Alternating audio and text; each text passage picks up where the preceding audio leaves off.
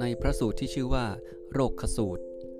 จากพระไตรปิฎกเล่มที่ 21 อังคุตรนิกายจตุกนิบาตพระสัมมาสัมพุทธเจ้าทรงตรัสสอนเรื่อง โรคสองชนิด คือโรคทางกายและโรคทางใจ นอกจากนี้พระองค์ยังได้พูดถึง โรคของบรรพชิต 4 อย่างว่ามีอะไรบ้าง แล้วจะสามารถบริหารจัดการแก้ไขโรคทั้ง 4 อย่างนั้นได้อย่างไร ท่านผู้ฟังธรรมะจะได้ศึกษา ลักษณะของพระภิกษุที่พระสัมมาสัมพุทธเจ้าทรงปรารถนา และวิธีการใช้ชีวิตอยู่ในโลกปัจจุบันได้อย่างมีความสุข ธรรมบรรยายโดย พระอาจารย์นรงชัย ฐานะชโย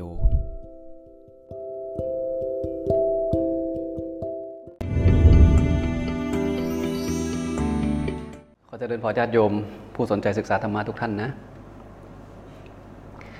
วันนี้เราจะได้มีโอกาสมาศึกษาพระสูตร นะครับจากพระไตรปิฎกร่วมกันอีกครั้งหนึ่งครับ วันนี้พระอาจารย์ตั้งใจเอาพระสูตรพระสูตรหนึ่งมาฝากพวกเรานะชื่อพระสูตรว่าโรคะสูตรนะครับ โรคะสูตร ภาษาอังกฤษใช้คำว่า illness sutra เนี่ยนะเป็นพระสูตรสั้นๆประมาณ 3 พารากราฟ ที่พระสัมมาสัมพุทธเจ้าเนี่ยทรงสอนพระภิกษุ เกี่ยวกับเรื่องของโรคนะครับชื่อมันก็บอกนะโรคะสูตร เกี่ยวกับเรื่องของโรค นะครับว่ามีโรคประเภทไหนบ้างที่มนุษย์เป็น แล้วก็มีโรคไหนบ้างที่พระภิกษุเป็น แล้วโรคเหล่านั้นเนี่ยควรจะแก้ไขยังไงพระสูตรนี้หลวงพี่ว่ามันสั้นแล้วก็มันน่าสนใจมาก เพราะว่าโยมเองเนี่ยก็สามารถที่จะเอาความรู้ตรงนี้ไปปรับใช้กับชีวิตของตนเองได้นะครับ ส่วนมากแล้วเนี่ย7-80%ของเนื้อหาในพระสูตร ในพระสูตรตันตปิฎกเนี่ย พระสัมมาสัมพุทธเจ้าจะสอนพระภิกษุ ที่เหลือเนี่ยก็จะมีสอนโยมบ้าง สอนเทวดาบ้างนะครับ นอกนั้นเนี่ยส่วนใหญ่แล้วท่านจะสอนพระ ดังนั้นเวลาเราศึกษาพระไตรปิฎกแล้วเราอ่านเรื่องที่พระพุทธเจ้าสอนพระภิกษุนะครับ สิ่งที่เราจะได้ก็คืออย่างน้อยนะหนึ่งเราจะรู้ว่าพระภิกษุที่ดีเนี่ยในสายตาของพระสัมมาสัมพุทธเจ้านะ่ยมีลักษณะอย่างไร ท่านสอนพระให้เป็นบุคคลแบบไหน อันที่หนึ่งเลยนะ อันที่สองเราจะรู้ว่า เอ๊ะแล้วเราเป็นคารวะญาติโยมเนี่ย ในเมื่อพระแบบนี้เป็นพระที่พระสมมาเจ้าอยากจะให้พระท่านเป็นเนี่ยนะเราในฐานะที่เราเป็นโยมเนี่ยเราจะสนับสนุนอะไรท่านได้บ้าง แล้วให้การดูแลสนับสนุนท่านเนี่ยมากน้อยแค่ไหนถึงจะเหมาะสมในเพศภาวะของพระภิกษุ อันนี้สำคัญซึ่งเราไม่ค่อยได้ศึกษาเลย อันที่สามเนี่ย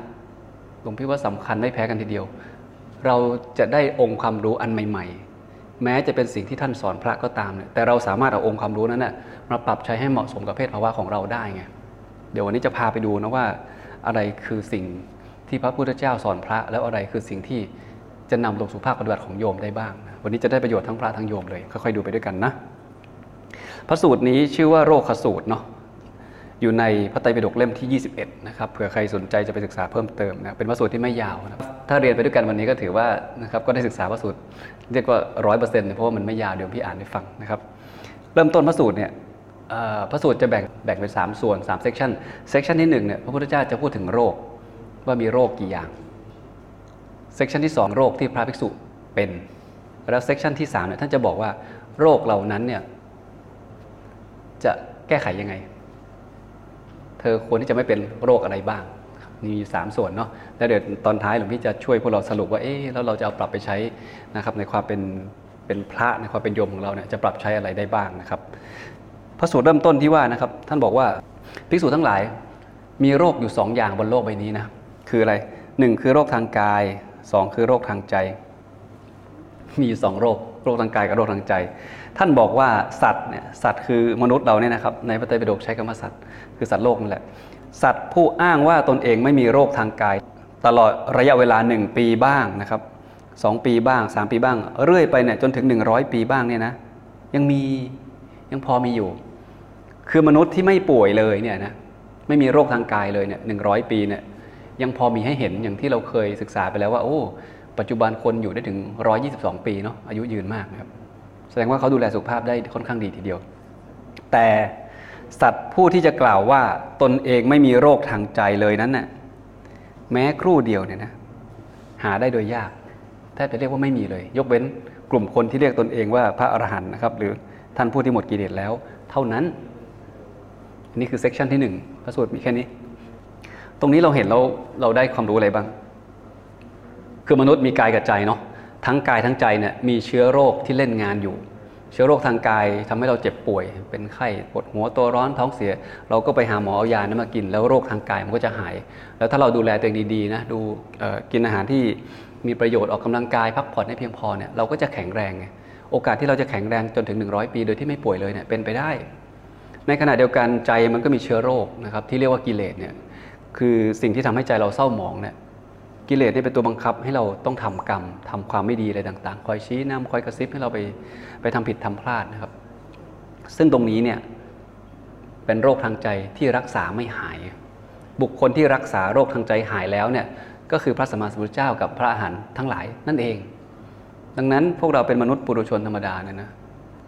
ให้รู้เลยว่าเรามีกิเลสอยู่ในใจ ดังนั้นเราจะต้องระมัดระวังในการใช้ชีวิตไงต่อให้เรารวยแค่ไหนมีการศึกษาดีแค่ไหนนะครับมีทุกอย่างพรั่งพร้อมแค่ไหนให้รู้เลยว่าใจของเรายังป่วยอยู่ ดังนั้นจะต้องหาวิธีแก้ไขหรือรักษาใจดวงนี้ให้สะอาดให้บริสุทธิ์ให้ผ่องใสให้แข็งแรงให้ได้ ตรงเนี้ยเป็นสิ่งที่แฝงมากับคำสอนในในเซกชันแรกเนี่ยนะพวกเรามองให้ออกนะ ปัจจุบันมนุษย์อยู่ยากนะเราลองนึกดูดิสภาพโควิด ไวรัสโควิด -19 ที่เกิดขึ้นเนี่ยโอ้โหมนุษย์ทั้งโลกเนี่ยได้รับผลกระทบหมดเลย มีความลำบากในการใช้ชีวิต เศรษฐกิจก็กระทบ สุขภาพกาย สุขภาพใจก็กระทบนะครับ การเรียนการศึกษาก็กระทบ อุตสาหกรรมนะครับ การเมืองทุกอย่างกระทบหมดเลย นี่แค่โรคโรคเดียวเองนะ ซึ่งมันระบาดไปทั้งทั่วโลก การจ้างงานนะครับ อาหาร อากาศ มันก็ไม่เหมือนสมัยพุทธกาล ดังนั้นมนุษย์ในยุคปัจจุบันเนี่ยอยู่ให้ปลอดภัยจากโรคภัยไข้เจ็บผมพี่ว่ายากมาก นี่ก็คือความกังวลในชีวิตที่มนุษย์ต้องเจอนะครับออกไปทำงานในวันนี้ไม่รู้ว่าจะติดโรคหรือเปล่า ไม่ไม่รู้ว่าพรุ่งนี้นะครับบริษัทจะเปิดไหมนะครับจะขายของได้ไหมอะไรต่างๆเนี่ยวันนั้นมนุษย์มนุษย์นะครับทุกคนมีความทุกข์ทั้งสิ้นนะครับมากน้อยแตกต่างกันไปเนาะผู้จัดการเจ้าของร้านก็ทุกข์อีกแบบหนึ่งลูกน้องบริวาร ลูกจ้างก็ทุกข์อีกแบบหนึ่งแต่ทุกคนเนี่ยมีความกังวลใจหมดเลย องค์การอนามัยโลกเนี่ย เขาสำรวจแล้วเขาก็พบว่านะครับมีคนมากกว่า 450 ล้านคนนะที่มีปัญหาเกี่ยวกับสุขภาพจิตทั่วโลก คือความกังวลเนี่ยจากสังคมปัจจุบันที่เราอยู่เนี่ยภัยสงครามนะครับภัยก่อการร้ายนะครับการหย่าร้าง ปัญหาไวรัส ปัญหาฝุ่น 2.5 ปัญหาการจ้างงาน อาหารน้ำความเครียดอะไรต่างๆเนี่ยมนุษย์ปัจจุบันเนี่ยต้องบอกว่าใช้ชีวิตอยู่ค่อนข้างยาก พวกเราลองสังเกตดูก็ได้นะคนรอบตัวเราที่เรารู้จักเนี่ย มีความทุกข์อยู่ตลอด ในระดับที่แตกต่างกันไป แต่จะไม่มีทุกข์เลยนั้นไม่มีนะครับ คนอีก8 0 0แสนคนนะครับฆ่าตัวตายทุกปี ถ้าใจเขามีความสุขเขาจะฆ่าตัวตายทำไม ตัวเลขเหล่านี้มันฟ้องอะไรบางอย่างว่าโลกปัจจุบันเนี่ยมันเกิดอะไรขึ้นเนาะ เราอยู่ในยุคที่เจริญมาก มีความสะดวกสบายทุกอย่าง อินเทอร์เน็ต การเดินทางนะครับ ระบบอะไรต่างๆ เนี่ย ซึ่งสมัยร้อยปีที่แล้วไม่มีเนี่ย ปัจจุบันนี้เรามีทุกอย่าง แต่ทำไมมนุษย์ยุคนี้ถึงฆ่าตัวตายเยอะกว่าในมนุษย์ยุคก่อนๆนะเป็นโรคต่างๆ แปลกๆ ก็เยอะแยะมากมาย ซึ่งเป็นโรคที่เกิดจากการกินผิดวิธีซะส่วนใหญ่ก็มี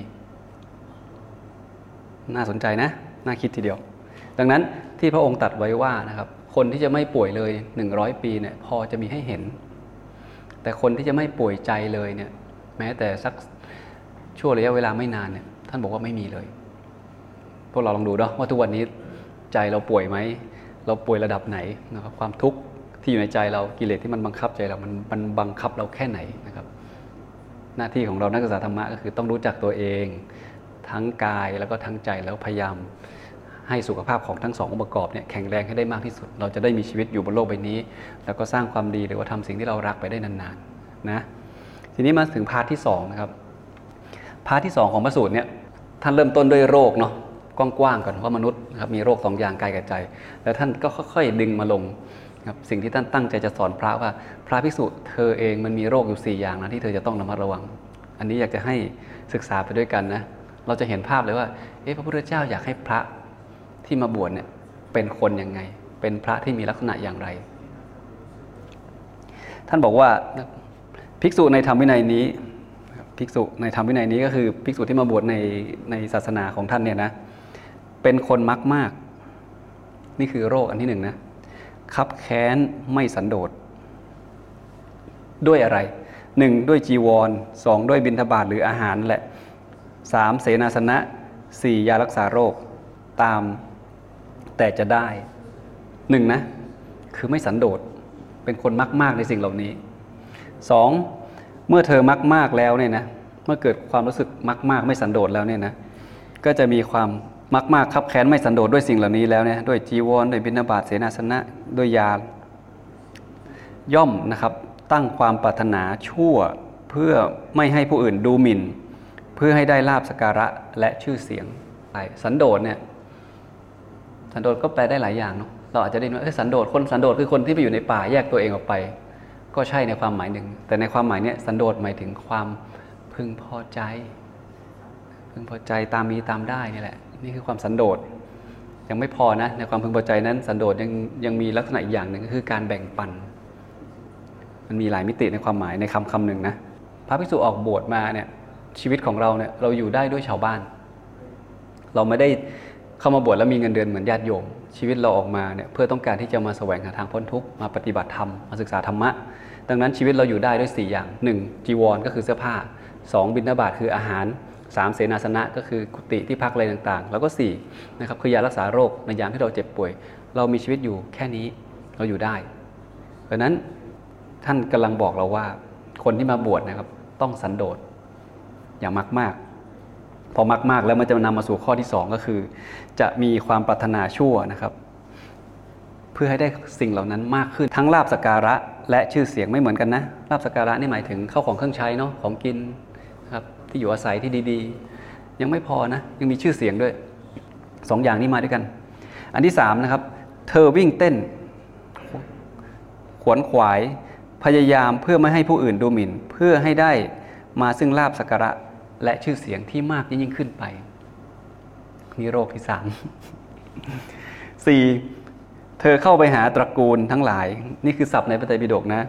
นั่งกล่าวธรรม กลั้นอุจจาระและกลั้นปัสสาวะเพื่อให้เขานับถือ อันนี้แปลว่าอะไร คือสมัยโน้นน่ะพระที่อยากได้ชื่อเสียงเนี่ยคืออยากได้ศรัทธาญาติโยมเยอะๆก็แกล้งออกไปแสดงธรรม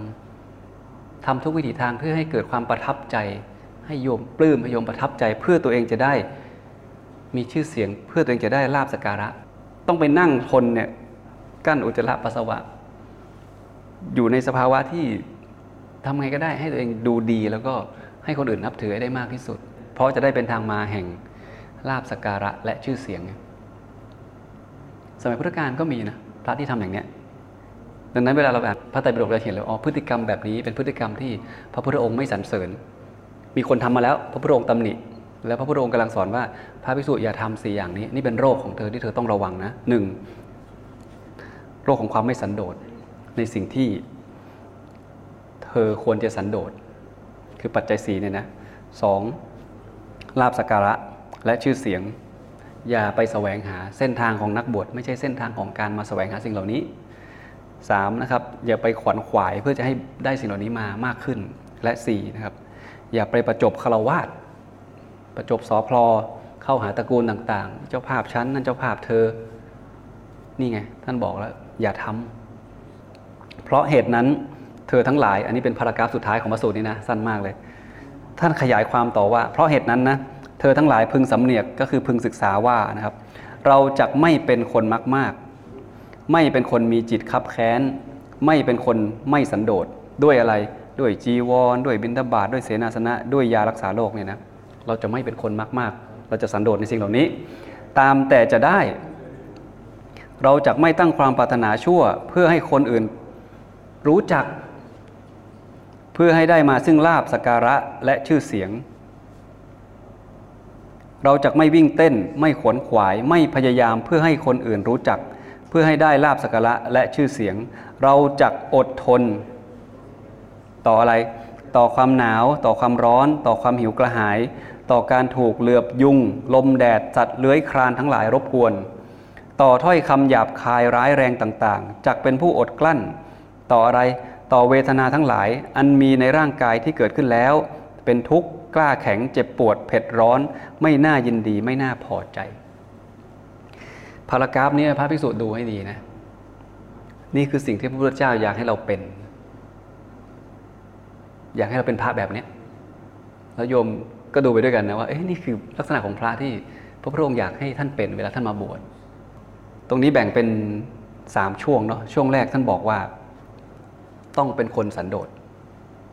การมาบวชของเรานะต้องสันโดษต้องพึงพอใจในสิ่งที่เราได้รับจากญาติโยม ไม่ใช่ออกบวชเพื่อมาขวนขวายแสวงหาลาบสกการะนะครับ สันโดษด้วยอะไร สันโดษด้วยเสื้อผ้า เสื้อผ้าของพระคือจีวร เสนาสนะเอ่ออาหารบิณฑบาต เสนาสนะคือกุฏิที่อยู่อาศัยคีลานเภสัชคือยารักษาโรค ได้รับแค่ไหนก็แค่นั้น มีพระวินัยที่เกี่ยวกับจีวร พระวินัยที่เกี่ยวกับการบิณฑบาต เกี่ยวกับที่อยู่อาศัย เกี่ยวกับยาพระเนี่ยเยอะมากเลยนะ โยมมักจะเข้าใจว่าพระมีศีล 227 ถูกไหมถูก 200 227 ข้อคือศีลที่มีมาในพระปาติโมกข์ที่เขียนไว้ว่าอะไรทำได้อะไรทำไม่ได้ อยู่ในพระวินัยปิฎกเล่มที่1ถึง3แต่พระวินัยปิฎกมีทั้งหมด 8 เล่ม เชื่อไหมว่าเล่มที่ 4 ถึงเล่มที่ 7 เนี่ย คือศีลของพระที่อยู่นอกปาติโมกข์มีอีกเป็นพัน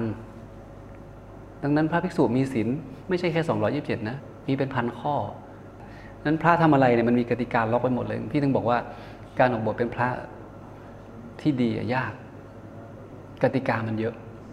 ดังนั้นใครที่เข้ามาบวชแล้วไม่ศึกษาเนี่ยบางทีจะติดลบงั้นพวกเรารู้ไว้บ้างก็ดีเนาะว่าพระพุทธองค์ท่านสอนอะไรนะครับ แล้วก็ท่านชี้ไปที่นอกจากสันโดษแล้วเนี่ยท่านชี้ไปที่ความอดทน สันโดษมันก็ไปที่เรื่องปัจจัยสี่กับเรื่องชื่อเสียงแล้วก็ลาบสการะเนาะแล้วก็มาที่ความอดทนอดทนต่ออะไร อดทนต่อความหนาวความร้อนความหิว การถูก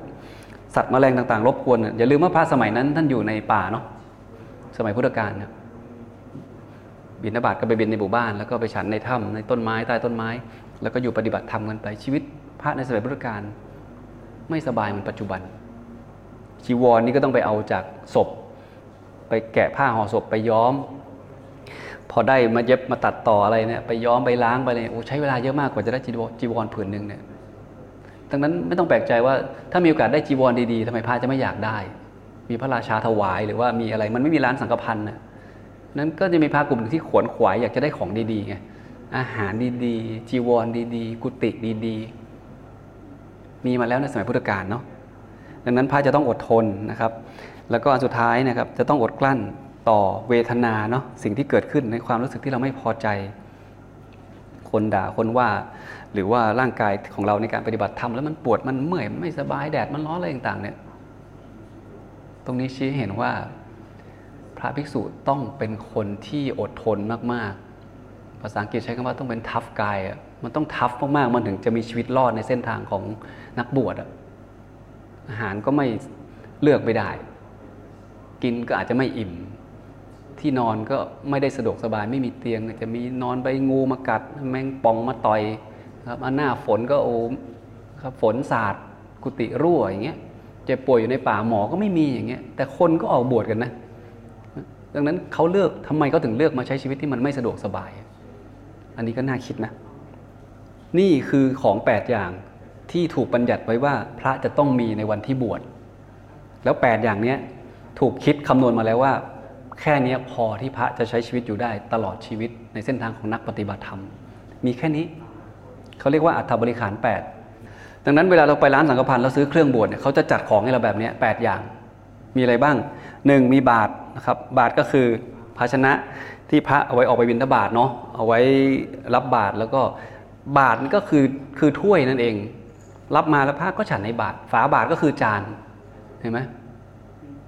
แล้วบาทนี่เวลาเดินทุดงบาทยังเก็บจีวรได้ด้วย ชีวิตพระเนี่ยท่านเปรียบเหมือนนกที่มันออกจากกระโดดกระโจนออกจากคานเนี่ยนะคานกิ่งไม้เนี่ยมันไม่หันหลังกลับมาเลยชีวิตมันมีภาระแค่สองอย่าง คือปีกสองข้าง เพราะฉะนั้นของในชีวิตของพระต้องมีน้อยที่สุด ถึงจะปลอดกังวลและปฏิบัติธรรมได้เต็มที่ ถ้ายังอีลุงตุงนางเหมือนตอนไปคารวาสนะเสื้อผ้าเยอะแยะอะไรของเยอะแยะไปหมดเนี่ยพระรูปนั้นปฏิบัติธรรมได้ไม่ดีสองธรรมกรกธรรมกรกคืออะไรธรรมกรกคือเครื่องกรองน้ำเพราะสมัยพุทธกาลไม่มีน้ำสะอาดเนาะพระไปอยู่ตามป่าตามเขาต้องมีเครื่องกรองน้ำเดี๋ยวมันจะมีแมลงมีอะไรต่างๆซึ่งก็จะทำให้พระอาบัตินะครับสามคือสังคติก็คือผ้าผ้าที่ พระเอาพาดบ่าเนี่ยเวลาท่านไปลงโบสถ์อะนั่นเรียกสังคติเนาะคือผ้านี้แหละนะครับ อันที่สี่ก็คือสบงกับจีวรนะครับสบง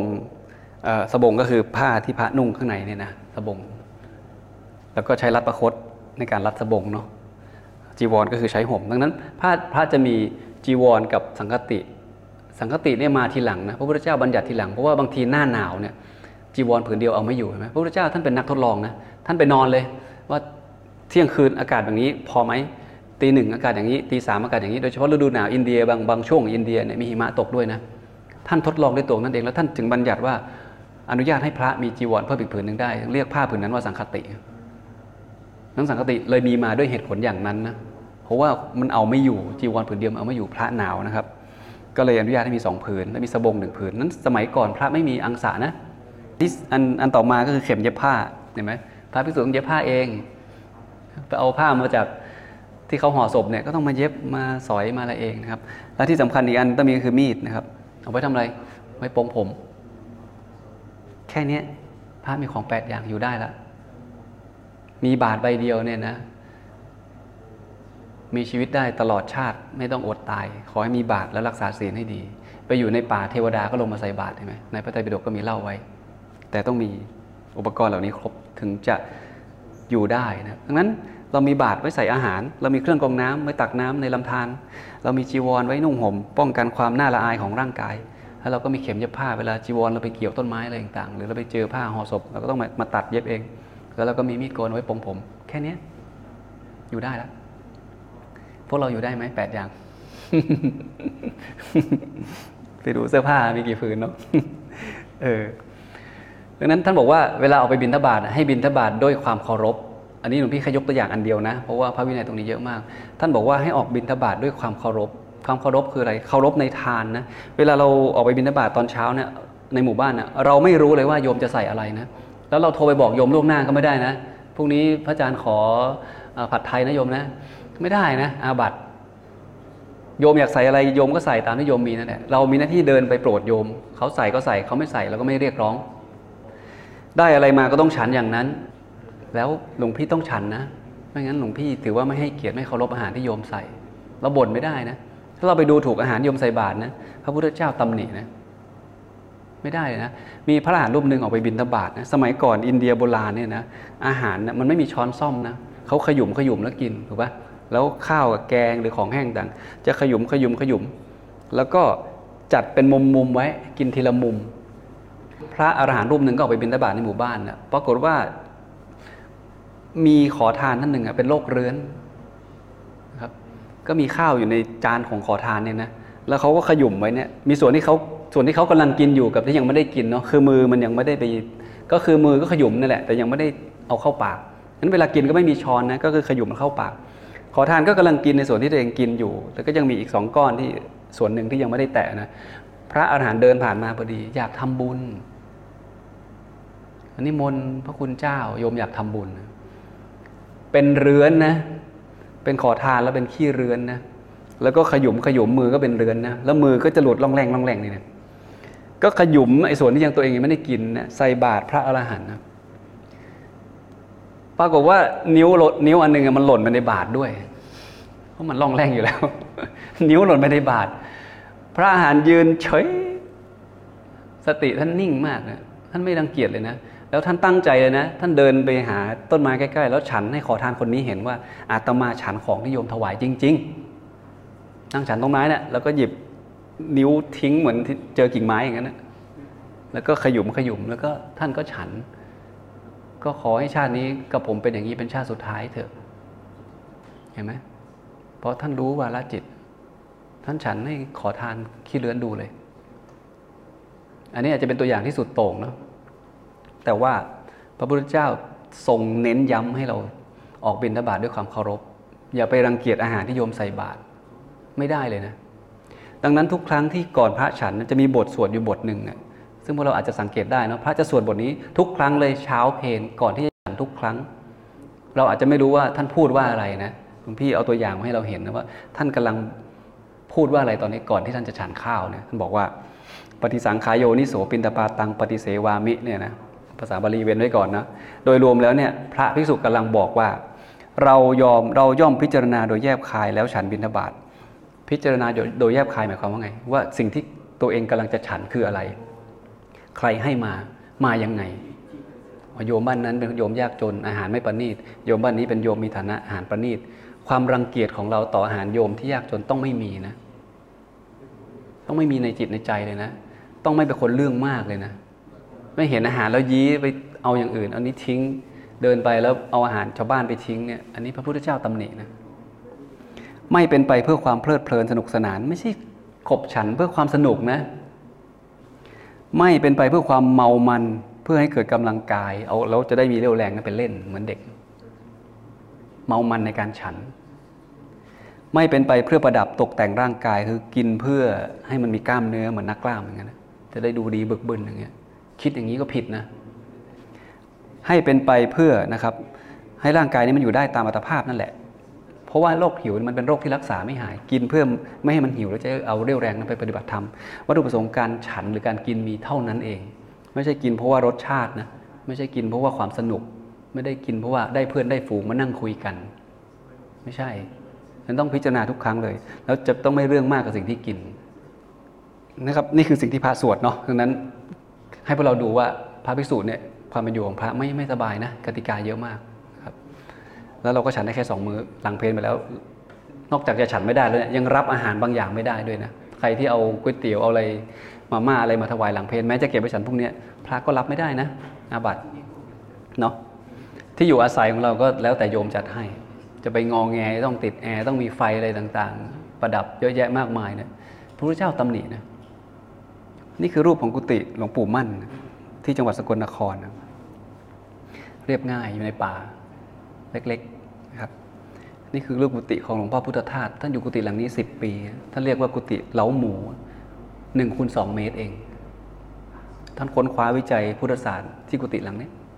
สิบปี อยู่มียุงก็ดูแลตัวเองกลางมุ้งมีแมลงสัตว์กัดต่อยก็ต้องดูแลตัวเอง นี่คือชีวิตของพระภิกษุครับซึ่งก็หลวงพี่ว่าบางทีพระยุคหลังๆเนี่ยเราไม่ค่อยได้ศึกษานะเราเรามาในยุคที่ทุกอย่างมันพร้อม มีร้านสังฆพันธ์มีกุฏิที่พักลดลานะครับเจ็บใครได้ป่วยก็มีหมอ ทั้งหมอฟันหมอเฉพาะด้านดูแลเราดีมากเลยถ้าจีวรพระเนี่ยใช้ได้เป็น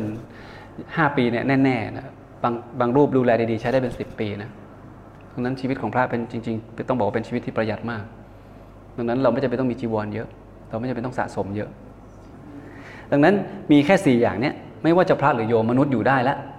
หนึ่งมีอาหารกินให้เป็นพิจารณาก่อนกิน เมื่อในเมื่อพระในเมื่อพระพิสุพิจารณาโยมก็ต้องควรจะตระหนักในสิ่งที่ตัวเองกินเหมือนกัน you are what you eat ไงกินมันกินเค็มกินหวานแล้วนำไปสู่อะไรก็รู้อยู่ สูบบุหรี่ดื่มเหล้าแล้วนำไปสู่อะไรก็รู้อยู่ พิจารณาไหมก่อนจะสูบก่อนจะเสพก่อนจะกิน ก็เอาสิ่งที่พระ สิ่งที่พระพุทธเจ้าสอนพระนะเราก็ศึกษาแล้วมาปฏิบัติปรับใช้ได้เนาะอาหารเสื้อผ้าพอประมาณ พระมีแค่นี้ตลอดชีวิต งานศพงานแต่งไปต่างประเทศไปในประเทศชุดเดียวจบ ทรงผมทรงเดียวจบ ชีวิตนี้มันโคตรจะปลอดกังวลเลยสามยารักษาโรคอันนี้ต้องแน่นอนเจ็บไข้ได้ป่วยแล้วทุกวันนี้มีโรงพยาบาลเราก็ไปหาหมอเนาะอันที่สี่ที่อยู่อาศัยก็พอประมาณครับเนี่ยทั้งหมดนี้มีพระวินัยคุมไว้หมดเลยนะอาหารอะไรกินได้กินไม่ได้ น้ำอะไรกินได้กินไม่ได้ เสื้อผ้าจีวรต้องกว้างยาวแค่ไหนไซส์แบบไหนสีอะไร ล็อกไว้หมดเลย ยารักษาโรคอะไรฉันได้ฉันไม่ได้ ที่อยู่อาศัยกุฏิใหญ่เล็กแค่ไหน อยู่ตำแหน่งไหน บอกไว้หมดเลยถ้ำนอนได้ไหมรอมฟางใต้ต้นไม้นอนได้ไหมระบุไว้ชัดเจน กติกาของพระภิกษุเยอะมาก ไม่ง่ายนะ ในส่วนของโยมบ้างนะครับ พวกเราน่าจะรู้จักคนนี้เนาะมาร์คซักเกอร์เบิร์กเนี่ยเจ้าของ Facebook เนี่ย เป็นมหาเศรษฐีตั้งแต่อายุยี่สามเป็น billionaire นะไม่ใช่ million นะ billion คือพันล้านนะเรียนไม่จบเลย มาร์คซักเกอร์เบิร์กใส่เสื้อสีนี้ทุกวันที่ไปทำงานกางเกงยีนรองเท้าไนกี้ไปทำงาน คนก็ถามว่าทำไมอยู่มีมีเสื้อตัวเดียวแล้วแล้วเขาก็โชว์ตู้เสื้อผ้าเขาให้ดู เขามีประมาณนี้จริง ๆ เพราะอะไรรู้ไหม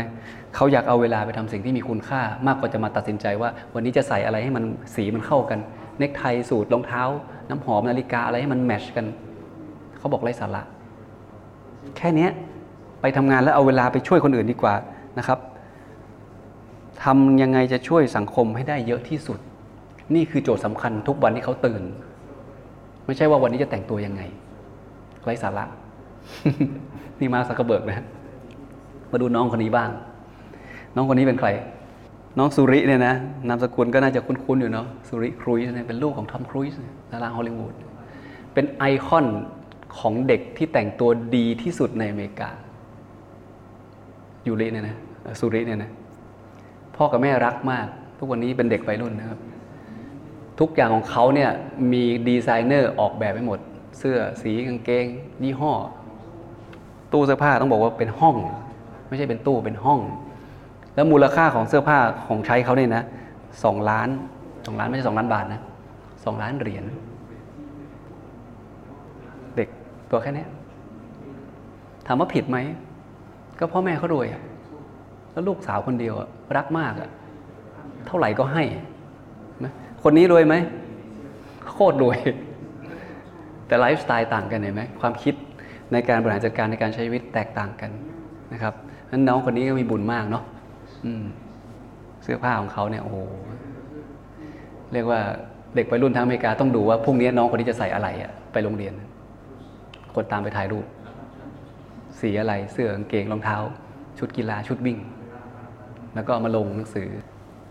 นักปราชญ์นักคิดในยุคก่อนเนี่ยเขาก็คิดนะว่าการใช้ชีวิตที่ดีที่สุดเป็นยังไงนะอริสโตเติลเนี่ยบอกเลยว่าการใช้ชีวิตที่ดีที่สุด เขาใช้คำว่า moderation in all things moderation คือความพอดี ในทุกสิ่งทุกอย่างคือเส้นทางที่ดีที่สุดในการใช้ชีวิต แต่มันมีความหมายลึกนะ ซึ่งก็มาตรงกับพระเจ้านะพระเจ้าก็บอกว่าการใช้ชีวิตที่ดีที่สุด คือการใช้ชีวิตแบบทางสายกลางไง the middle way ไม่สุดต่งทางสายกลางเนี่ยมาปรับใช้ได้แทบจะทุกเรื่องเลยนะวันนี้หลวงพี่จะไม่ไม่ขยายความเยอะ แต่จะฝากพวกเราไปคิดต่อนะว่าการใช้ชีวิตจริง ๆ แล้ว แค่ไหนจะพอดีกับตัวเรา ถ้าเรารวยระดับนั้นหมื่นล้านแสนล้านเราจะใช้ชีวิตแบบไหนแต่ถ้าเราเงินเดือนระดับหมื่นบาท เราจะใช้ชีวิตแบบไหนถึงจะพอดีกับตัวเรา ไม่ใช่หมื่นบาทไปถอยเบนซ์มาขับนี่พอดีไหมมันก็นะ มันก็ไม่พอดีถูกไหมเออ ก็ต้องให้เหมาะสมกับตัวเองเนาะทีนี้มาถึงเรื่องสำคัญนะนี่คือสิ่งที่เราพยายามจะตีความจากพระสูตรนะว่าพระพุทธเจ้ากำลังแนะนำว่าพระภิกษุควรจะใช้ชีวิตยังไงพระภิกษุควรจะปฏิบัติตนยังไง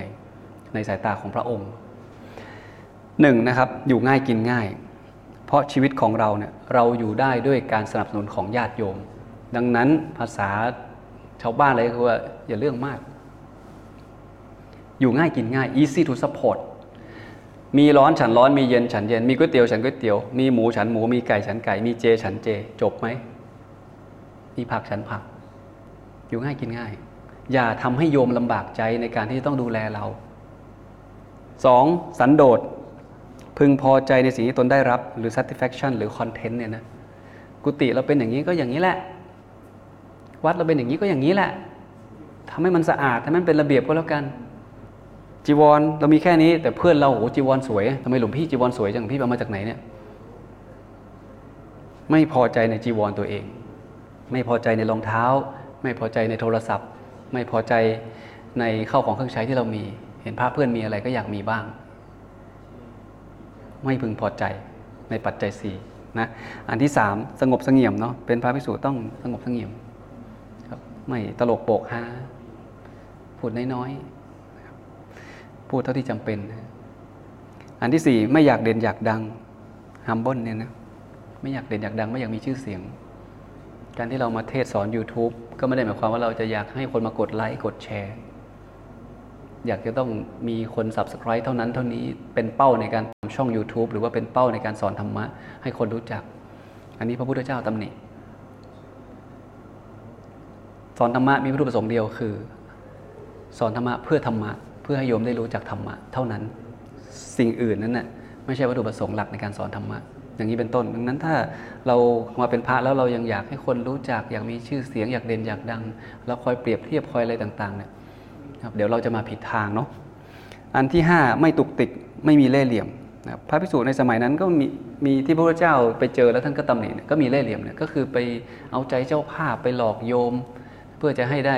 อาหารที่ประณีตจีวรที่ประณีตที่อยู่อาศัยที่ประณีตอย่างนี้เป็นต้น เพราะสมัยนั้นมันลำบากจริงถ้าคนที่มาบวชก็มีหลากหลายเนาะมีทั้งคนที่เป็นคนจน เป็นเกษตรกรรม เป็นข้าราชการไปจนถึงกษัตริย์ก็มาบวชดังนั้นก็เลยมีมีพฤติกรรมอย่างเนี้ย ซึ่งพระองค์ก็ตำหนิแล้วก็ท่านก็เตือน อันที่ 6 เป็นพระต้องอดทนนะโดยเฉพาะอย่างยิ่งเส้นทางสายนี้เป็นเส้นทางที่เราเดินสวนกับกิเลสอดทนมี 4 อย่างเนาะอดทนต่อดินฟ้าอากาศ อดทนต่อความเจ็บไข้ได้ป่วย อดทนต่อการกระทบกระทั่ง และอดทนที่ยากที่สุดคือการอดทนต่อความเย้ายวนยั่วยุเนี่ยคือกิเลสตัวที่4เนี่ยชีวิตของพระต้องทัฟมาก ๆ ต้องอดทนสุด ๆ เพราะมันสวนทางกับกิเลสสวนทางกับชาวโลกเขาเดินาโลกเขาอยู่โลกของกามเขาอยากได้อะไรทำงานได้แค่ไหนก็ไปซื้อเสื้อผ้าซื้อรถซื้อบ้านไปเที่ยวอะไรต่างๆ นั่นก็คือความสุขของคารวะแต่เราไม่ใช่เราไม่ได้มาบวชเพื่อแสวงหาความสุขแบบนั้น ความสุขของพระคือความสงบกายสงบใจ แล้วมีเวลาปฏิบัติธรรมเยอะๆดังนั้นพระต้องอดทนถ้าเราอดทนไม่ได้นะเราจะอยู่ในเพศภาวะนี้ลำบาก ทีนี้เรียนมาถึงขนาดนี้แล้วเนี่ยหลวงพี่ทั้งหมดนี่มันเรื่องของพระหมดเลยเนี่ยแล้วโยมจะเอามาใช้อะไรได้บ้างนี่ไงฟังมาแล้วลองปรับดูเนาะอันนี้หลวงพี่ พยายามสรุปมาให้เราบางส่วน พวกเราอาจจะจับข้อคิดได้มากกว่านี้นะ ตามเวลาที่มีอยู่เนี่ยไม่เยอะก็ลองสรุปให้ได้ 6 ข้อนะหนึ่งนะ อยู่อย่างพอเพียงเถอะมิดเดิลเวย์นะอย่าไปฟุ่มเฟือยเยอะ พอเพียง ในหลวงรัชกาลที่9เนี่ย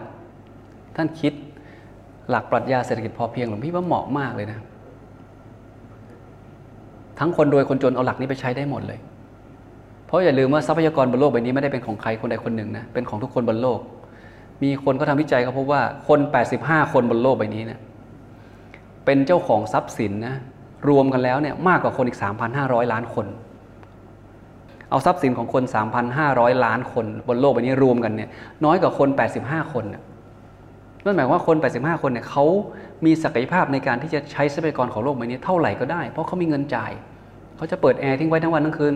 เขาจะอาบน้ำคนเดียวด้วยอ่างอาบน้ำใหญ่ๆ ลงไปแช่วันละสี่ห้าครั้งก็ได้ เขาจะซื้อเสื้อผ้าเท่าไหร่ก็ได้ จะใช้รถใช้น้ำมันเท่าไหร่ก็ได้ เพราะเขาจ่ายได้ แต่ถามว่าทรัพยากรนั้นเป็นของเขาคนเดียวไหมคำตอบคือไม่ใช่ เห็นไหมดังนั้นความพอเพียงเราต้องไปดูตัวเองเนาะว่าพอเพียง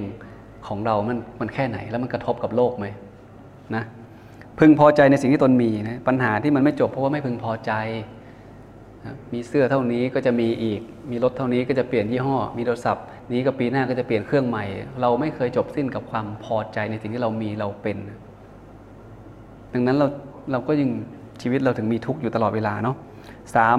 เมื่อคุณมีเยอะคุณก็แบ่งปันบ้างนะ ถ้าเรามีเยอะเราก็แบ่งปันบ้างนะครับ เราแบ่งปันเข้าของเครื่องใช้ แบ่งปันเวลาเกิดภัยธรรมชาติเราก็ช่วยเหลือกันบ้าง หรือเราไม่มีทรัพย์มากขนาดนั้น น้ำใจเราก็ช่วยได้นะ ออกแรงช่วยเหลือกันมีเพื่อนบ้านเขามีงานศพงานแต่งงาน งานบวชแล้วก็ไปช่วยออกแรง เราอาจจะไม่ได้มีปัจจัยมากมาย นี่คือการแบ่งปันเนาะสี่นะครับ มุ่งทำดีเนาะอย่าไปโอ้อวดอยากเด่นอยากดังนะเราอยู่ในสังคมที่ทุกคนอยากให้เราทำดีแต่ว่าไม่ค่อยมีใคร ไม่ค่อยมีใครอยากให้เราเด่นเกิน สังคมเราอยู่ยาก ดังนั้นทำดีเถอะ ในหลวงถึงบอกว่าปิดทองหลังพระไง เรารู้ว่าเราปิดทองหลังพระ ความปลื้มใจมันเกิดในใจแล้ว ใครจะรู้ โลกจะรู้หรือไม่ไม่สำคัญ แต่เรารู้คืนนี้หลับเป็นสุขเห็นไหมน่าคิดเนาะอันที่ห้ามีสัจจะนะครับ อย่าเป็นคนโลเล พูดอย่างไรทำอย่างนั้นทำอย่างไรพูดอย่างนั้น สัจจะต่อตัวเอง สัจจะในความเป็นพ่อ สัจจะในความเป็นสามี สัจจะในความเป็นภรรยา สัจจะในความเป็นลูก สัจจะในความเป็นลูกน้อง สัจจะในความเป็นเจ้านายเห็นไหม มันมีสัจจะเยอะไปหมดเลย ขอให้เราจริงใจรับผิดชอบในหน้าที่ที่เรายืนอยู่นะให้ดีที่สุดนะชีวิตเราจะมีความสุข อันสุดท้ายเลยนะสำคัญมาก ไม่ว่าจะพระหรือโยมนะ ถ้าไม่มีความอดทนนะทำอะไรไม่สำเร็จสักอย่าง อดทนใจเย็นๆสามีภรรยาก็ลิ้นกับฟันเนาะเจ้านายลูกน้องก็มีเรื่องไม่เข้าใจกันเป็นธรรมดาคอน FLICT มันเกิดขึ้นทุกที่ ความอดทนนี่แหละจะทำให้เราผ่านไปได้ในทุกปัญหาไงนั้นอดทนใจเย็นๆ ก็สรุปมาให้พวกเราได้ประมาณ 6 ข้อ แต่พวกเราลองไปทบทวนนะเราอาจจะได้ข้อคิดจากพระสูตรนี้มากกว่านี้ก็ได้ โดยสรุปแล้วเนี่ยพระสูตรเรื่องโรคขสูตรเนี่ยพระพุทธเจ้าพูดถึงโรคทางกายกับโรคทางใจเนาะโรคทางใจมันเป็นโรคที่รักษาไม่หาย คนที่รักษาหายแล้ว คือพระพุทธเจ้ากับพระอรหันต์เท่านั้น พวกเราเนี่ยทั้งหมดเนี่ยยังป่วยอยู่ ให้รู้ว่าเรายังป่วยอยู่นะ ต้องหาทางกำจัดโรคทางใจให้หมดไปให้ได้นะครับ อันต่อมาก็คือว่านะครับในการใช้ชีวิตของเราไม่ว่าพระหรือโยมเนี่ยเราควรจะใช้ชีวิตให้เป็นไงแล้วเราจะมีความสุข ถ้าเราใช้ชีวิตไม่เป็นนะนอกจากเราจะมีความทุกข์ในในชีวิตปัจจุบันแล้วเนี่ยนะเรายังจะมีความทุกข์ในชีวิตหลังความตายด้วย ถ้าเราไม่มีสัจจะเราไปคดไปโกงนะครับเราไปแก่งแย่งเราไปคอร์รัปชันอย่างเงี้ยชีวิตเราก็ต้องไปใช้กรรมหลังจากที่เราละโลกไปแล้วไงเพราะว่ากฎแห่งกรรมยังมีอยู่เนาะดังนั้นก็เชื่อว่าทั้ง ฝั่งหลวงพี่แล้วก็ฝั่งญาติโยมที่ฟังธรรมแนวเนี้ยครับหลวงพี่อยากจะให้กลับไปทบทวนแล้วก็ลองนะครับสำรวจตัวเองดูซิว่าเอ๊ะเราจะมีส่วนไหนที่เราจะพอปรับปรุงได้บ้าง ส่วนไหนที่เราดีอยู่แล้ว ส่วนไหนที่เราอยากจะทำให้ดีขึ้น เพื่อที่เราจะได้มีความสุขในเพศภาวะของเราไงเรามาบวชเพื่อการนี้โยมเป็นโยมเขาก็มีหน้าที่ของเขาก็ต้องอยู่ในความเป็นโยมให้ดีที่สุด พี่ก็ขอออชื่นชมอนุโมทนาที่เราตั้งใจฟัง แล้วก็ขอให้ทุกท่านมีธรรมะที่สว่างสวัยกันทุกท่านเลยนะ ขอเจริญพร